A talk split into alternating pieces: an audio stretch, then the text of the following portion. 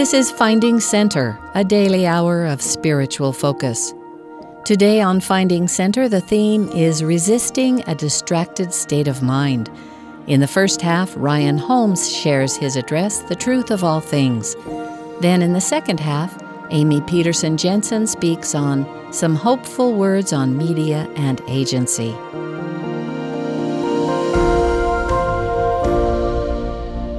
When I was 10 or 11 years old, my twin brother and I went on a hike up this mountain to the east of us here, the one just north of Y Mountain.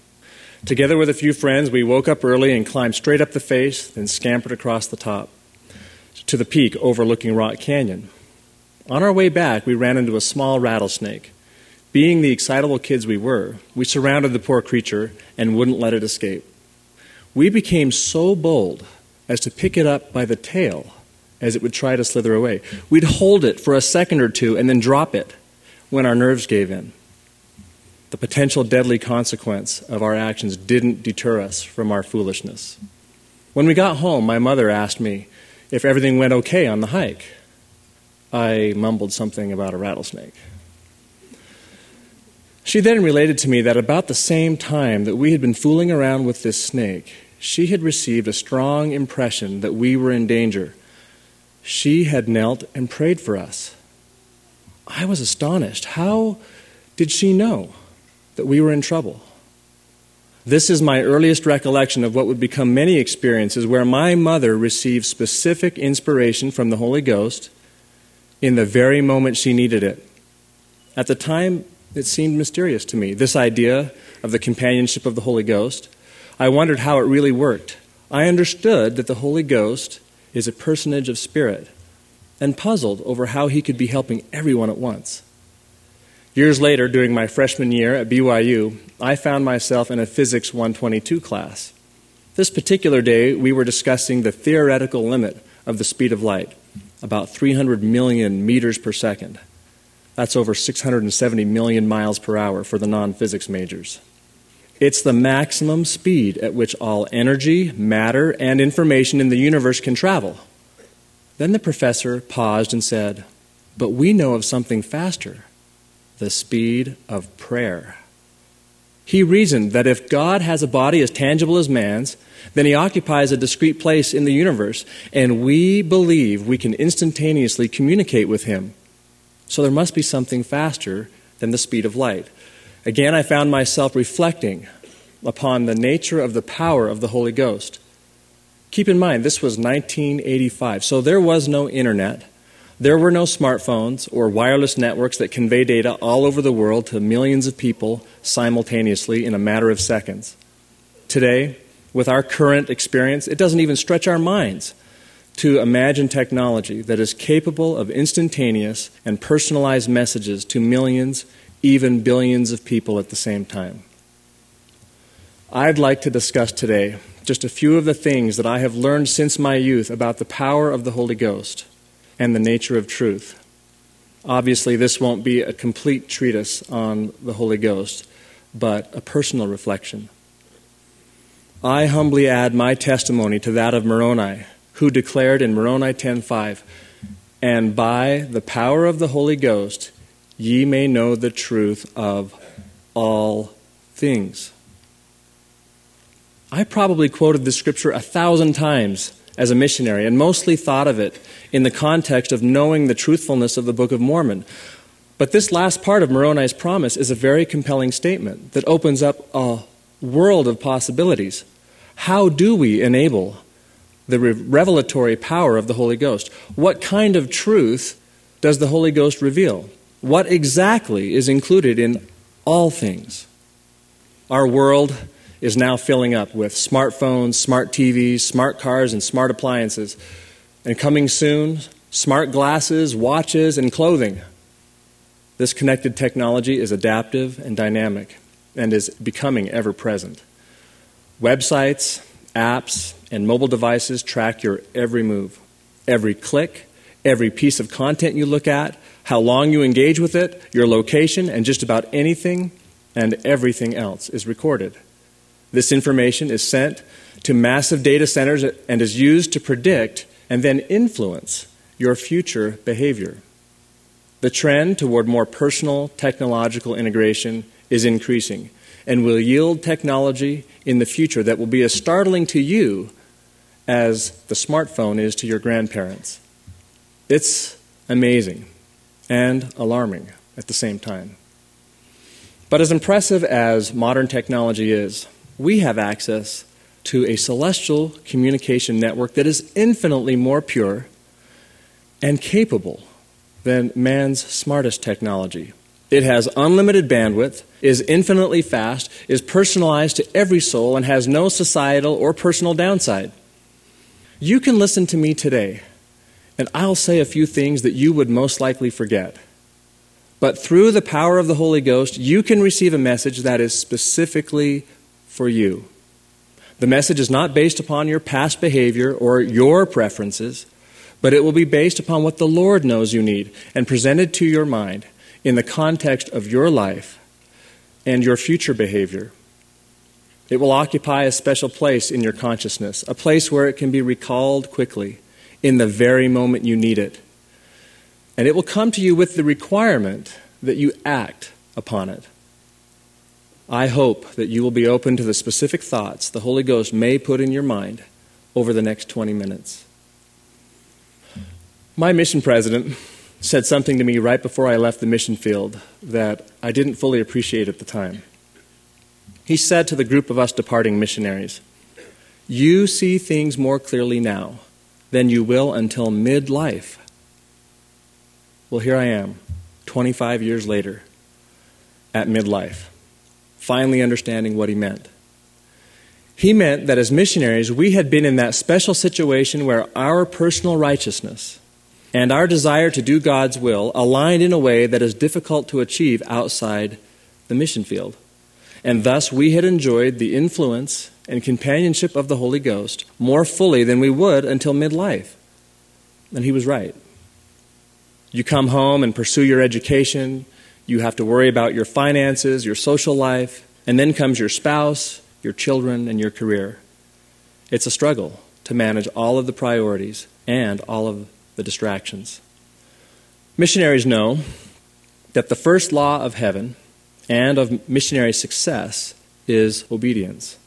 Righteousness and truth are inseparably connected. And I learned that when I was obedient, when I was trying my best to be righteous, that I had a valid expectation for the companionship of the Holy Ghost. That's the first thing. The second was that I had to explicitly ask for specific guidance. Let me repeat that. Explicitly ask for specific guidance.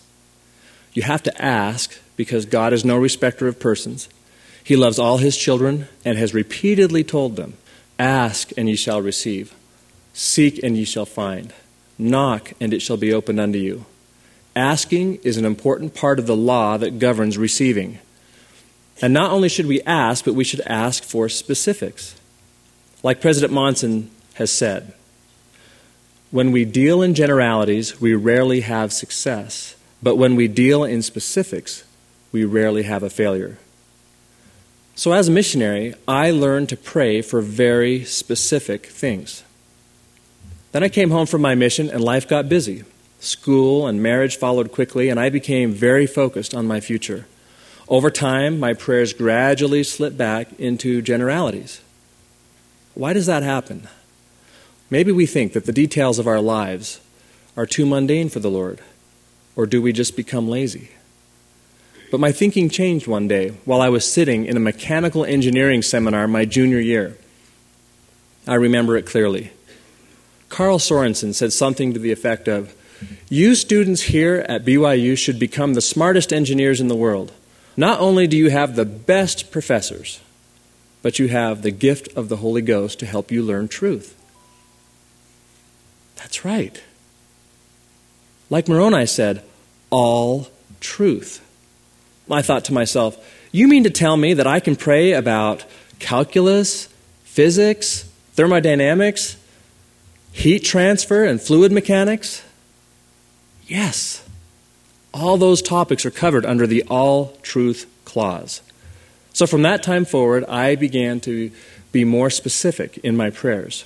I would pray over individual homework assignments, problems and principles. And while I don't remember hearing a voice or having some great manifestation, I would often wake up in the morning with more clarity than I had the night before.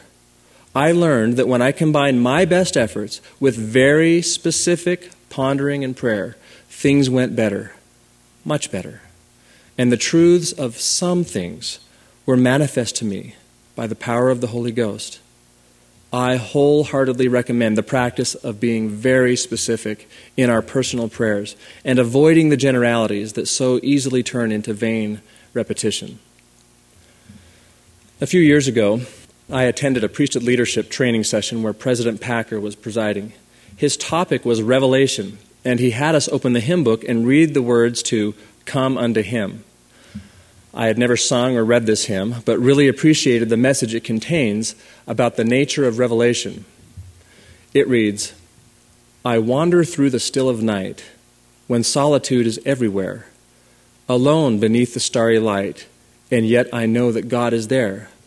I kneel upon the grass and pray, an answer comes without a voice. It takes my burden all away, and makes my aching heart rejoice. When I am filled with strong desire and ask a boon of Him, I see no miracle of living fire, but what I ask flows into me. And when the tempest rages high, I feel no arm around me thrust, but every storm goes rolling by when I repose in Him my trust." What I understood from President Packer's explanation of this hymn was that even when we feel alone, and we feel no arm around us, the answers do eventually come without a voice. The storms do go rolling by, and life's most important lessons are learned. Truth usually distills upon our souls like the morning dew, imperceptibly. The Doctrine and Covenants repeatedly counsels missionaries to open their mouths and spare not, and to speak the thoughts that I shall put into your hearts, with this promise that it shall be given you in the very moment what you shall say. I believe there's a key to enabling the power of the Holy Ghost here. When we're doing our best to keep the commandments, then our first thoughts and our first impressions are usually the inspired ones. I've observed this phenomena many times in my life. Here's a typical scenario at my house. Let's call it the parable of the messy basement. After a long day of work, I come home and I find that every friend in the neighborhood has been at my house playing in the basement. The couch pillows are piled all over at the bottom of the stairs to accommodate base jumping from the landing. Every toy in the toy closet is on the floor. The blankets are all over the place. You get the picture. Something inside of me softly says, go join in the fun. Play with the kids. Don't make a big deal about the mess. You can clean it up later. This is the first thought that comes from the heart, from my best self, and is inspired. But then something else kicks in. A second thought, a more natural response. Wait a minute. I've been working all day. I shouldn't have to clean this up. Haven't these kids learned anything? I better teach them a lesson. Where's my wife?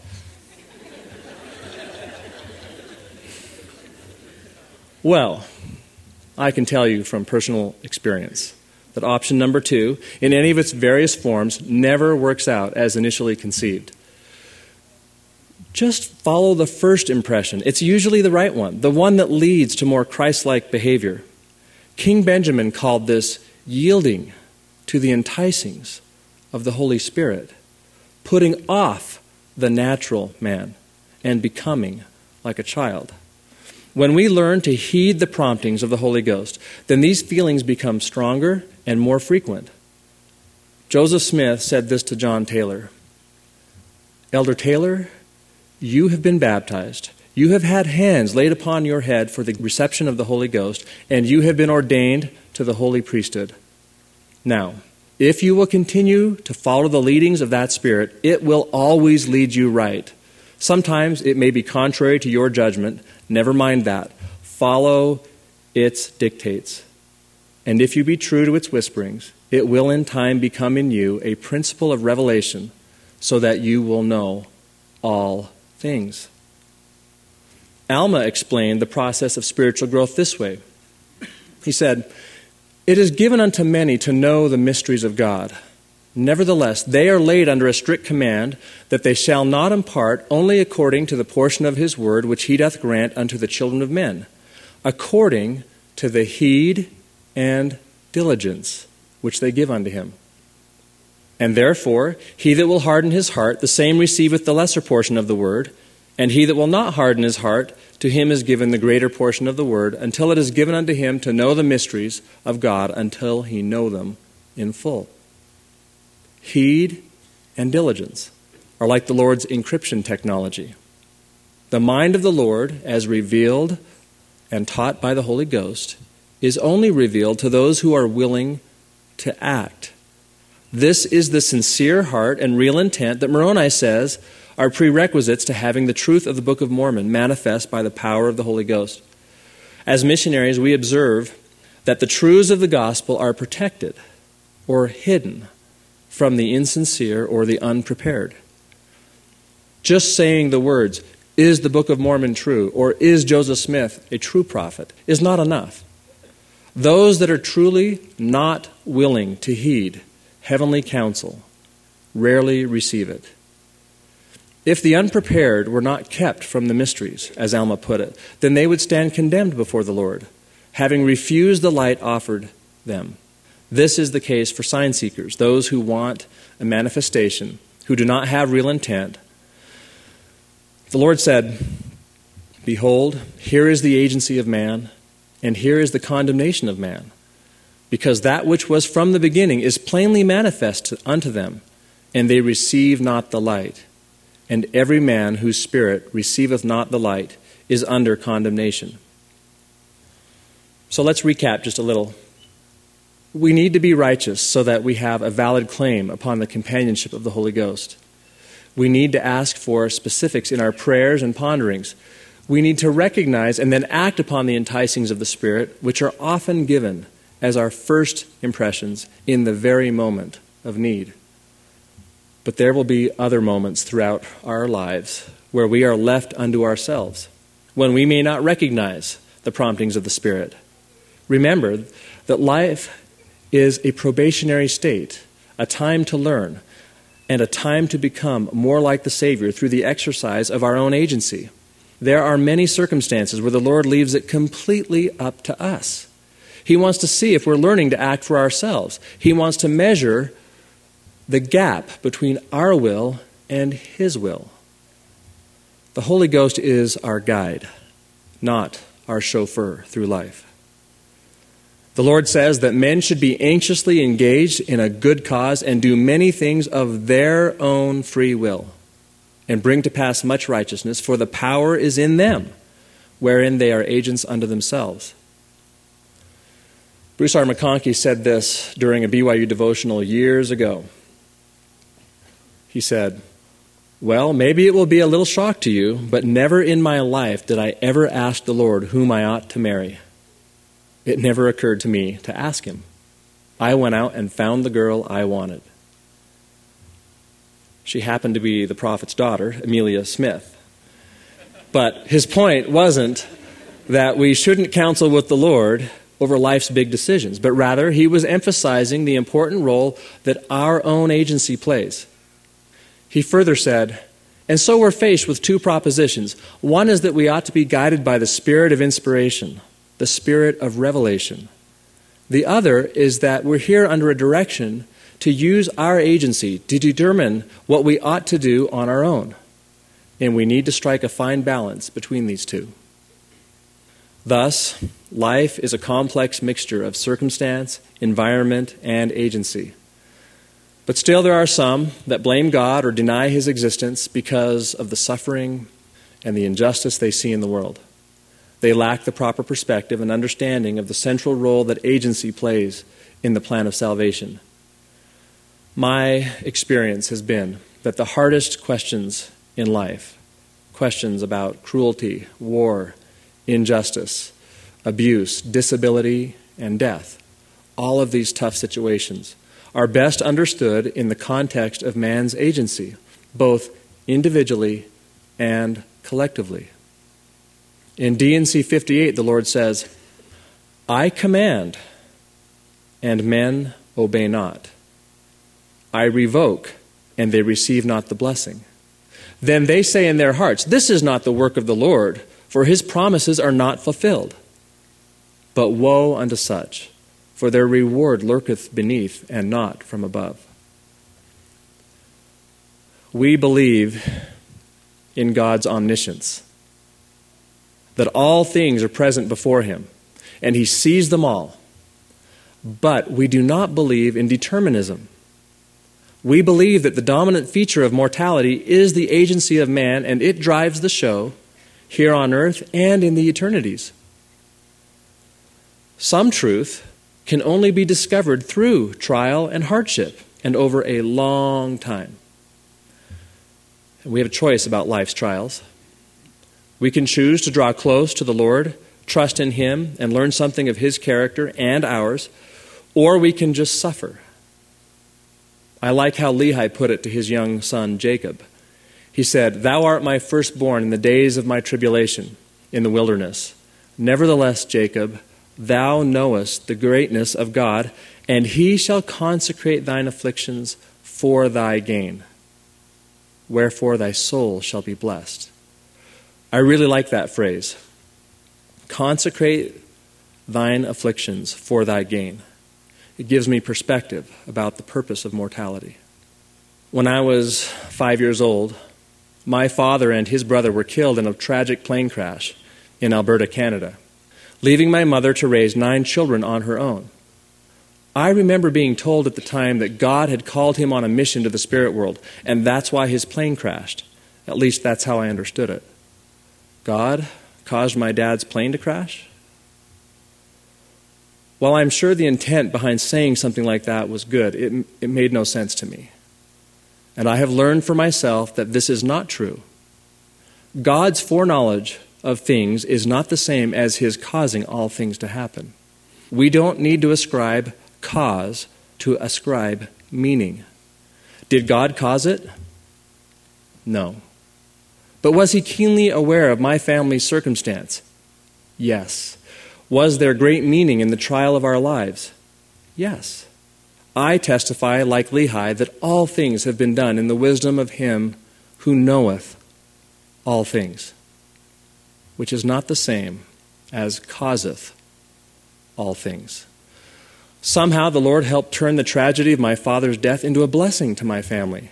I grew up absolutely knowing that my family was covered by the power of the priesthood and temple covenants. It felt like a current blessing, not a future one to me. I learned many more lessons because I grew up an orphan, all of which I count as great blessings in retrospect. So, here we are, living on this earth, working out our salvation. Our challenge is to learn to distinguish between good and evil, between truth and error, and to make our choices. Our Father hasn't altogether left us, and we have the right to the companionship of the Holy Ghost to help guide us. Learning to enable the influence of the Holy Ghost is critically important. Speaking of the days that lie in our future, the Lord said, "And at that day, when I shall come in my glory, shall the parable be fulfilled which I spake concerning the 10 virgins.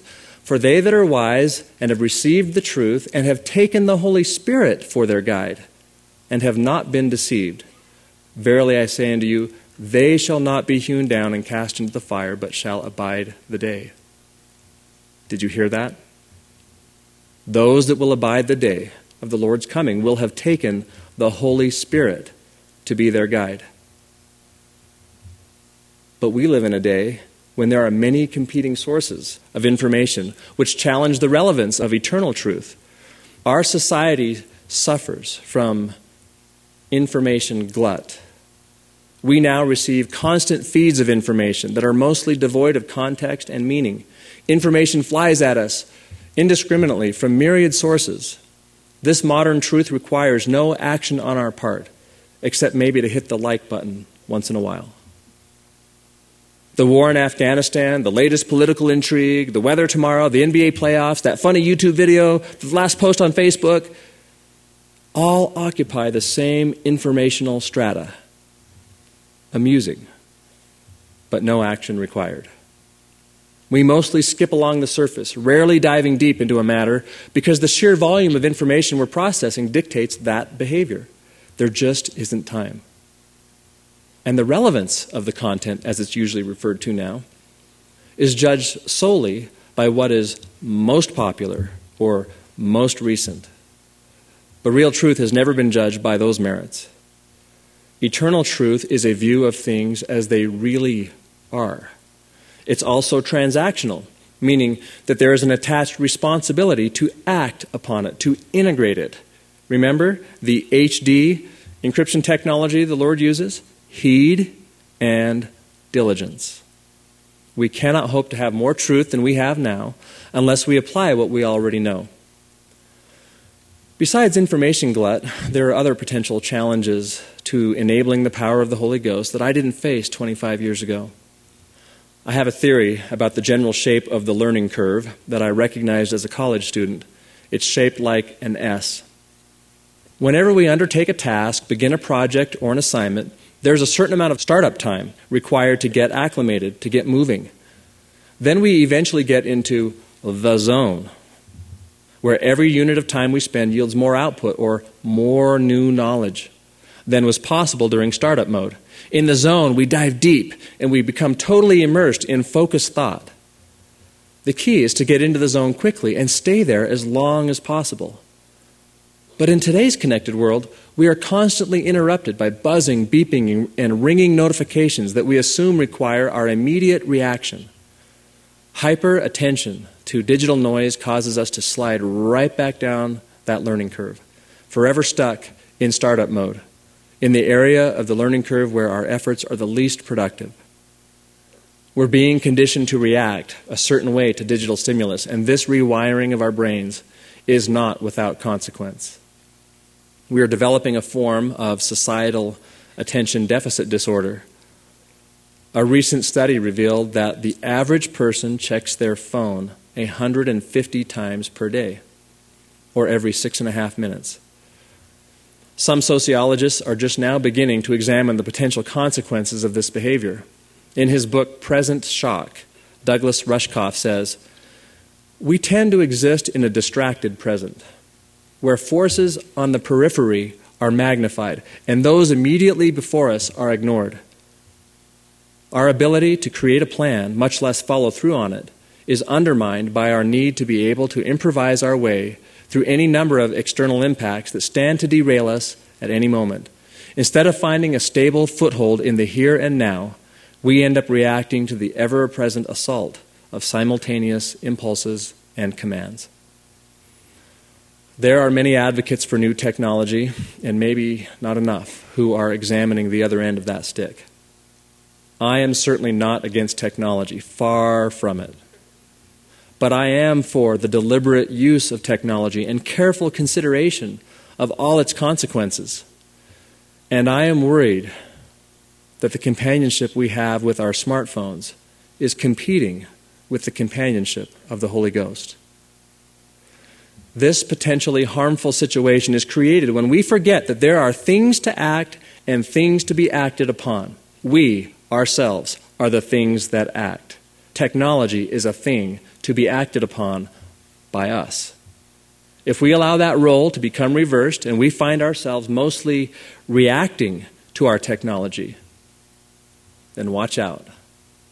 We might be holding a rattlesnake by the tail and not even realize the danger. Don't just ingest whatever comes your way via text, email, data feeds, streams, and notifications. Make a conscious choice. You decide what, when, and how you're going to interact digitally.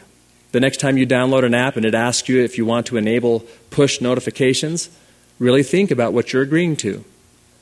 Don't get trapped in a compulsion loop that keeps you from the important tasks and people right in front of you. Consider carving out some digital quiet time each day. Sometimes you need to disconnect and be completely alone. so that you can commune with God and receive the truth He wants to reveal through the power of the Holy Ghost. Moses understood the importance of climbing the mountain to get away from the din of the herd. In conclusion, I'd like to tell you something that Joseph Smith once said about the gift of the Holy Ghost. He said, "I have an old edition of the New Testament in the Latin, Hebrew, German, and Greek languages. I thank God that I have got this old book, but I thank Him more for the gift of the Holy Ghost. The Holy Ghost is within me and comprehends more than all the world, and I will associate myself with Him." So, we might say in our hearts something similar. I have this smartphone in my pocket. It can do some amazing things, and I'm thankful for it. But I am more impressed by and thankful for the gift of the Holy Ghost. He is smarter than all the world, and I will associate myself with Him. May we embrace that association, I pray, in the name of Jesus Christ. Amen. You've been listening to Finding Center. Our theme today is resisting a distracted state of mind. We've just heard from Ryan Holmes. After the break, we'll return with Amy Peterson Jensen for some hopeful words on media and agency.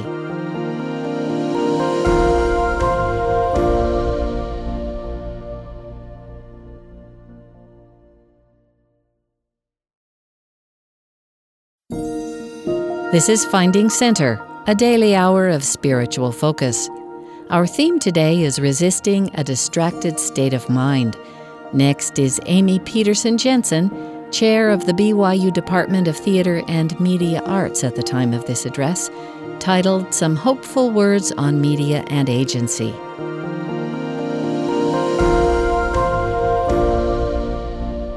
Much of my research is dedicated to observations of your generation. And I have to admit, you have much to be proud of.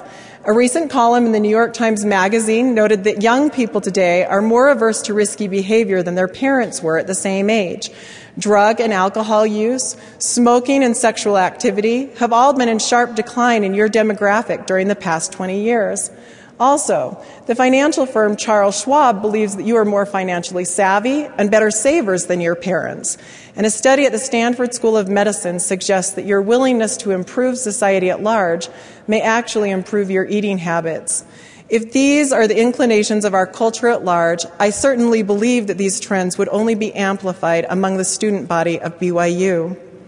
All of this might come as a bit of a shock to your parents who have spent so much time and effort getting you to eat your vegetables and shielding you from evil. But it does not come as a shock to me. I watch you. I see you doing good. And I am acutely aware of my responsibility to add to and not detract from the spirit that you carry. While you certainly deserve praise and recognition, you should also recognize that your generation has its own unique characteristics and challenges. For example, it's becoming increasingly more difficult to capture and maintain your attention. I know that many of you are multitasking at this very moment, doing your homework, checking your Facebook accounts, answering emails, texting your friends about your lunch plans, or even shopping. All of these things are available to you here in the Marriott Center through the devices we carry in our pockets. Tools and technologies that are increasingly becoming vital parts of our work, our play, our families, and our very identity. I'm addicted too. If you would have told me at age 30, just a little while ago, that I would feel completely lost without a cell phone, I would never have believed you. Now my iPhone is almost always within reach. It's likely that my children believe that my most important possession is my MacBook Air. That doesn't just rest on my kitchen counter, but is usually open and on whenever I'm in the house. If I hear my children cheering from the basement, "Go, Mama, go," I know that they're actually not cheering for me, but rather my me on the Wii. I know that there's excellent cell and Wi-Fi service here in the Marriott Center, because on any other Tuesday, you'd find me answering emails and texting my husband to arrange my own lunch plans. So please understand that my task here today is not to scold or reprimand you for spending so much time on Facebook or for carrying your phone to class, though others might. Rather, I will try to give you some hopeful and helpful words about how our spiritual life might intersect with the world of data and devices that swirls around us. Out of respect for you and in fear of this podium and this occasion, I have sought desperately for the Spirit to guide me to the doctrines I should emphasize and the truths that I should share. In answer to my fervent prayers, the Spirit has guided me again and again to two doctrines that were central to one of the most revered devotionals ever given at BYU, one I have personal experience with. On January 12, 1988, I sat in this very space, in one of the chairs that you are sitting in today. I had just turned 20. Within the next 2 years, I would be married and would be working in the public schools as a school teacher. In that moment, though, I was still preparing for all of that. I was much closer to who you are than to who I am now. I was at the beginning of learning who I was and who I wanted to be in the world. Like you, I was learning that our existence here on earth is difficult, wonderful, terrifying, and beautiful. While I did not know yet that people die young and old, I did not know that who I married would have moment-to-moment impact on who I became. I did not know that babies don't come just because we think they should, even if our begging is sincere. I did know that I was a daughter of our Heavenly Father. I knew that I loved him, and more importantly, that he loved me. I knew that the president of the university at this time was wise, and that he loved the students here on campus very much. That is why I was sitting in this space, ready to receive personal revelation.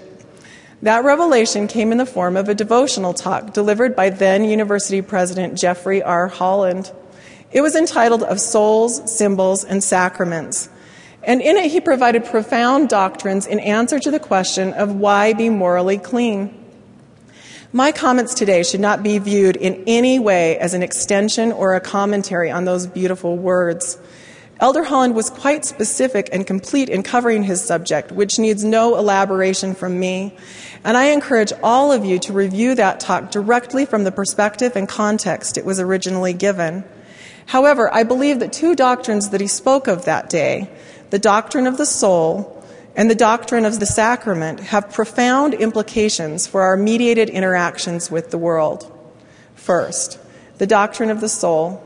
In his devotional address, Elder Holland taught that, quote, "We must understand the revealed, restored Latter-day Saint doctrine of the soul and the high and inextricable part the body plays in that doctrine," end quote. In support of that statement, he cited Doctrine and Covenants, section 88, verse 15, which says the spirit and the body are the soul of man. With this in mind, I want to call to your attention the ways that mass communications technologies impact your body and therefore your soul. I also want you to be conscious of the way the world is impacted by your soul and therefore your body. In very real ways, communications technologies allow us to project our bodies or our souls across vast geographies. The very nature of our presence is rapidly changing and expanding. As with all things here in our second estate, there are some spiritual disadvantages of these new abilities that stand in opposition to their obvious rewards. Please know that I am not speaking of theoretical or metaphysical notions. Rather, I'm speaking of very practical and actual effects that I know that you and I have experienced. For example, my texting or emailing before and even during the devotional has an effect on my presence here. My iPhone enables me to divide my presence. While I might be seated here, part of my attention, part of my soul is back at the office, where the concerns of the email I'm reading are properly housed. And another part of my soul is in the company of the person that I'm texting, inevitably miles away from the location of my ears. Such a disbursement of my soul has prevented me on occasion from participating in the devotional with my complete presence. And I've learned that receiving a message through the Spirit is dependent upon my willingness to listen to that message with my whole soul. We should acknowledge that cell phones and laptops carry no secret powers that will push us towards one side or the other of the war that began in heaven. They are simply tools that amplify the choices we make through our own agency. I know that you regularly hear of the pitfalls and dangers that do exist as part of our mediated culture, but there is opposition in all things. And in opposition to those things that often dominate our discussions of the internet and all things mediated is an explosion in the availability of all that is virtuous, lovely, and of good report. Agency was the issue in the beginning, and agency, personal, private, moment-to-moment agency is the issue for you and I today. In 2 Nephi chapter 2, verse 26, Lehi explains that because we have been redeemed from the fall, we have become free forever, knowing good from evil, to act for ourselves and not to be acted upon. I take this as a scriptural promise that our agency will never be overwhelmed by technology. Indeed, I believe that our agency has been enhanced by technology, allowing us at every moment to choose the better parts of our world. Lehi goes on in the next verse to state, all things are given us. Clearly that phrase, all things, applies to our world of digital information and Google. All things truly have been given us, good and bad, not just to tempt us on the one hand, or to demonstrate our righteousness to ourselves on the other. All things have been given to us, and the act of choosing from among those things, or exercising our agency, alters the nature of our eternal souls. Each time we choose light and truth and righteousness, we are becoming more like our Heavenly Father, and we develop some of His most important characteristics. We expand our knowledge, we increase our capacities, we grow in our compassion and love for others, we build our testimonies. All of these rewards come because our most important act of agency is when we choose to see things from the perspective of eternity. We choose to see things through the vision of our Heavenly Father. Such vision requires faith to see things as they actually are and not as they appear. Your agency gives you a way to develop this type of vision for yourself, and you can also help others, including those that are most dear to you, develop that vision. The records that we keep can be incredibly powerful in building the faith of ourselves and those that are most important to us, and that faith will help us see into the eternities. When I was a child, President Spencer W. Kimball regularly told members of the church to keep a journal as a record of our faith that would later benefit our families. When I was about to be married, my BYU stake president gave me some good advice. He told me to take pictures and document my life and my marriage and my family. He explained that this would benefit my children because they would see that my husband and I existed before they were born, that we loved each other, and that important things happened that they didn't necessarily remember. He said that a record of our life through our pictures would give our children a sense of eternity because they would have evidence of good and happy and worthy things beyond their own experience. How are you keeping records of the good and happy and worthy things in your life? We all have the opportunity and the responsibility to be record keepers. Beyond journals and photographs, we now have at our disposal an immense system of record keeping and sharing. Our blogs, family videos, Facebook pages, and tweets are all opportunities to inject goodness and testimony and faith into the world. But beyond what you can contribute to the world, you should know that your digital footprint, your record of experiences, testimony, and faith, will actually have the greatest impact on those who are the most important to you, your closest friends and your immediate family. I am so grateful that my sister Anne was a record keeper. She was also a mom, an 8th grade reading and writing teacher, a Laurel advisor, a runner, a photographer, a sharer of recipes, and a blogger. She loved using technologies to improve her life and to reach out to others. 2.5 years ago, this beautiful sister of mine was engaged in a brutal war with metastatic melanoma. Even while she was fighting cancer, she published stories in The Friend and The New Era. She recorded the miraculous experience of her daughter's birth through NPR's StoryCorps program, and she regularly blogged about the everyday occurrences of her life. In every one of these instances, she shared her testimony. She described her existence as blessed, and she identified herself as a daughter of God. On August 15, 2009, she posted this on her blog, which she titles, "This Home is Filled with Love and Dreams." She says, "I have no doubt that if it is Heavenly Father's will, I will be healed. But even if I'm not, I have to admit that I feel at peace. The last month has been fraught with panic and frantic anguish, but now I feel differently. I trust him. I look forward to asking why all of this had to happen. I'm not going to ask it now, because I know that he can see the whole picture, and I know that whatever his will is, things will be okay. My girls will be okay because they have Ward. I know that Ward will be okay because he has them, and we all have each other forever. And that's what really matters. 7 days later, my sister Anne passed away. Her body is buried on a peaceful hill in Eden, Utah, where she lived with her husband, Ward, and their 3 daughters. Most of the time, she feels very far away. But when I read those words from her blog, I feel her presence. And I know her spirit and her body, her fierce and gentle soul, is not lost. Those words have power to bring Anne's presence to me. And more than that, those words have the power to transport a portion of my soul backwards to a time before cancer and loss, and forward to a time of resurrection and reunion. Those words, that testimony, help me to feel eternity. Anne, like me, was also an avid consumer of mediated messages. She read widely.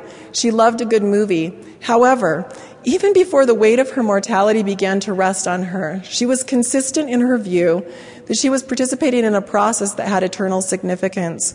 She was insistent that everything she read or watched with her children should teach something good or build something good in herself or her family. Similarly, everything she wrote or shared on the internet was meant to help someone or demonstrate something decent or testify of something great. Her engagement with the world through technologies of our day was something more than just entertainment or a hobby or an interesting way to pass the time. To her, these were holy activities, purposeful and consecrated actions, sacramental exercises of faith to help her obtain and share the vision of our Heavenly Father. That brings me to a second doctrine that Elder Holland talked about in 1988, the doctrine of a holy sacrament. He says, quote, "A sacrament should be any one of a number of gestures or acts or ordinances that unite us with God and his limitless powers. We are imperfect and mortal. He is perfect and mortal, but from time to time, indeed, as often as is possible and appropriate, we find ways and go to places and create circumstances where we can unite symbolically with him, and in doing so, gain access to his power. Those special moments of union with God are sacramental moments, such as kneeling at a marriage altar or blessing a newborn baby or partaking of the emblems of the Lord's Supper. This latter ordinance is the one we in the Church have come to associate most traditionally with the word sacrament, though it is technically only one of many such moments when we formally take the hand of God and feel his divine power." End quote. In a world where all things are delivered to us electronically, a world where light and darkness are divided by a small number of keystrokes or even the click of a mouse, a world where what you see is determined much more by the perceptions of your heart than the function of your eyes, in this world, we must make our use of technology and media a holy sacrament. When we engage with this world through digital devices, we must take every opportunity to formally take the hand of God and feel his divine power as he alters our vision to see things as they really are. Now, when we are discerning from the myriad of messages that swirl around us every day, we must create those sacramental conditions on a moment-to-moment basis. This means that we must not take our souls to places the Spirit cannot follow. We must not find ourselves in circumstances that the Holy Ghost cannot abide. We must be watchful of our agency in each moment, because it is often the unassuming and unprepared for moments of our lives that have the biggest consequences. Such a moment came for me when I was 18, and I was participating in the Utah High School State Debate Tournament, and I met my husband for the first time. There are various versions of that day's events, depending upon if you ask my husband or myself. One thing that we do agree on is that there was a note, and we probably only agree on that because I still have it. It is glorious in a 1980s context that I think only people in their 40s can truly understand. This note was our first communication, and it reads, "Hello, I think you're beautiful. If you think you're beautiful, say hello, and I will be your slave for life. And it's signed, The Man in the Black Suit.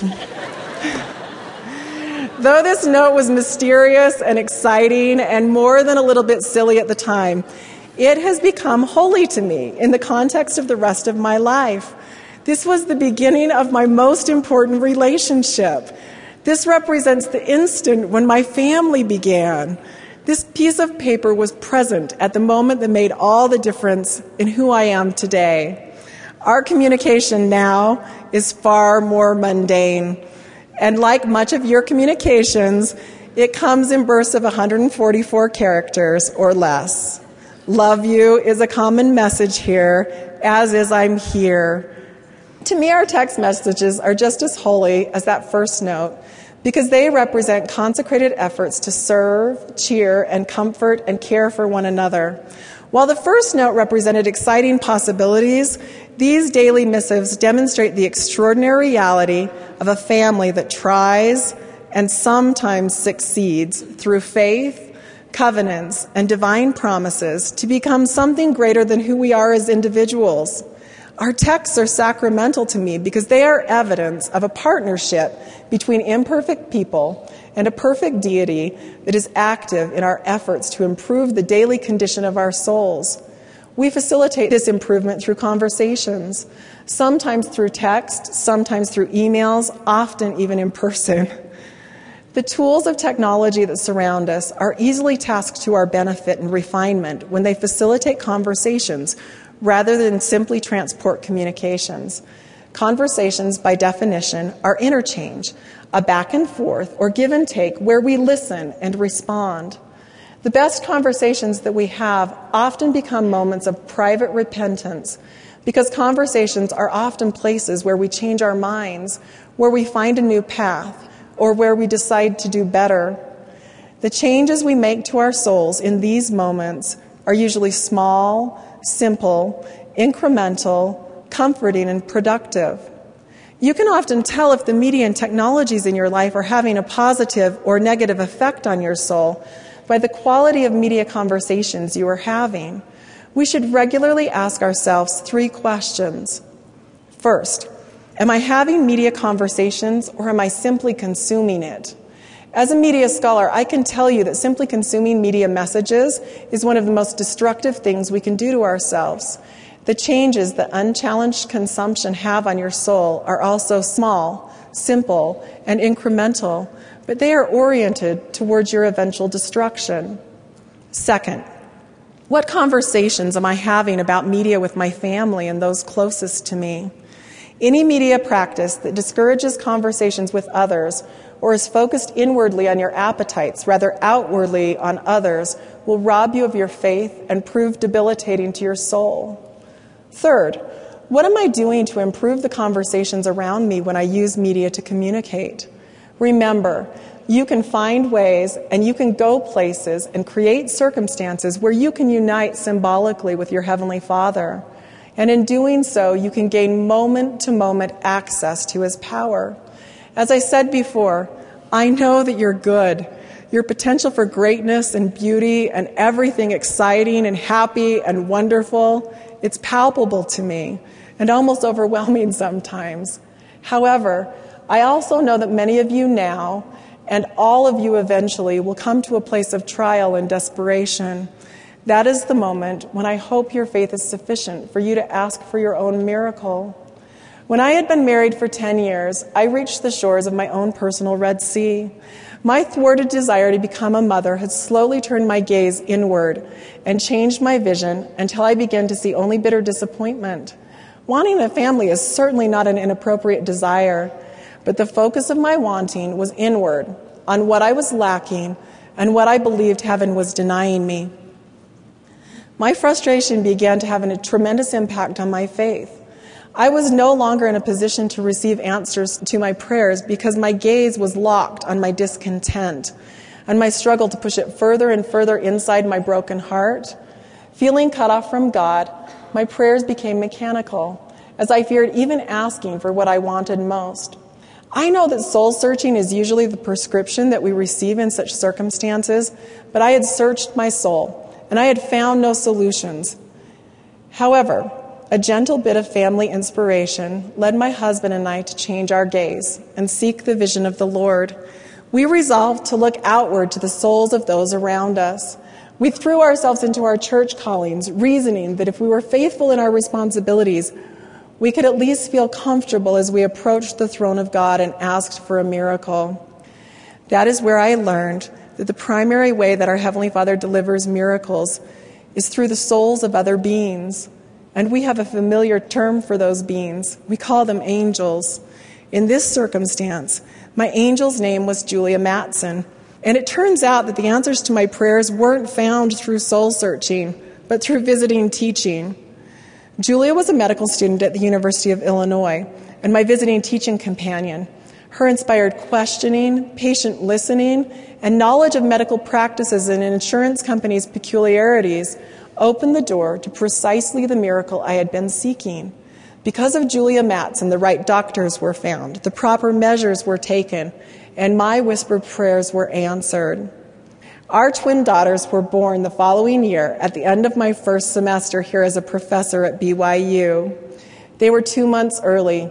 They were in the neonatal intensive care unit. They were in heavily monitored incubators. They were fighting to breathe and even to live. Our loved ones were deeply concerned for us and for them. But my husband and I were happy, even fearless in the face of these challenges. We had experienced our own personal parting of the Red Sea. We knew that we had entered our own promised land. Your promised lands await you, but it requires faith to get there. And that faith must be developed through your everyday practices, in your everyday world. That world of yours is filled with mountains of information and floods of messages that vie for your own attention and present unprecedented challenges. But really, it's still just a matter of agency, just as it always has been. And I have faith in you. Choose to be a record keeper. It will build your faith and the faith of those around you. Choose to engage in active media conversations and avoid passive media consumption. Choose to consecrate your everyday, your thoughts, your communications, and your actions. Choose to look outward in service to others for answers to your own prayers. Choose to find ways and go places and create circumstances where you can unite symbolically with our Father and gain access to His power to help you navigate through the choices and challenges of your generation. For this is life eternal, that you, in your world, with the tools of your day and the practices of your everyday life, that you will come to know the true and living God and Jesus Christ, whom He has sent. Of this I testify, in the name of Jesus Christ, amen. You've been listening to Finding Center. Join us every weekday for an hour of inspiration and spiritual focus. Today's theme was Resisting a Distracted State of Mind, with thoughts from Ryan Holmes and Amy Peterson Jensen. Find links to the full text, audio, and video of these addresses at byuradio.org/findingcenter.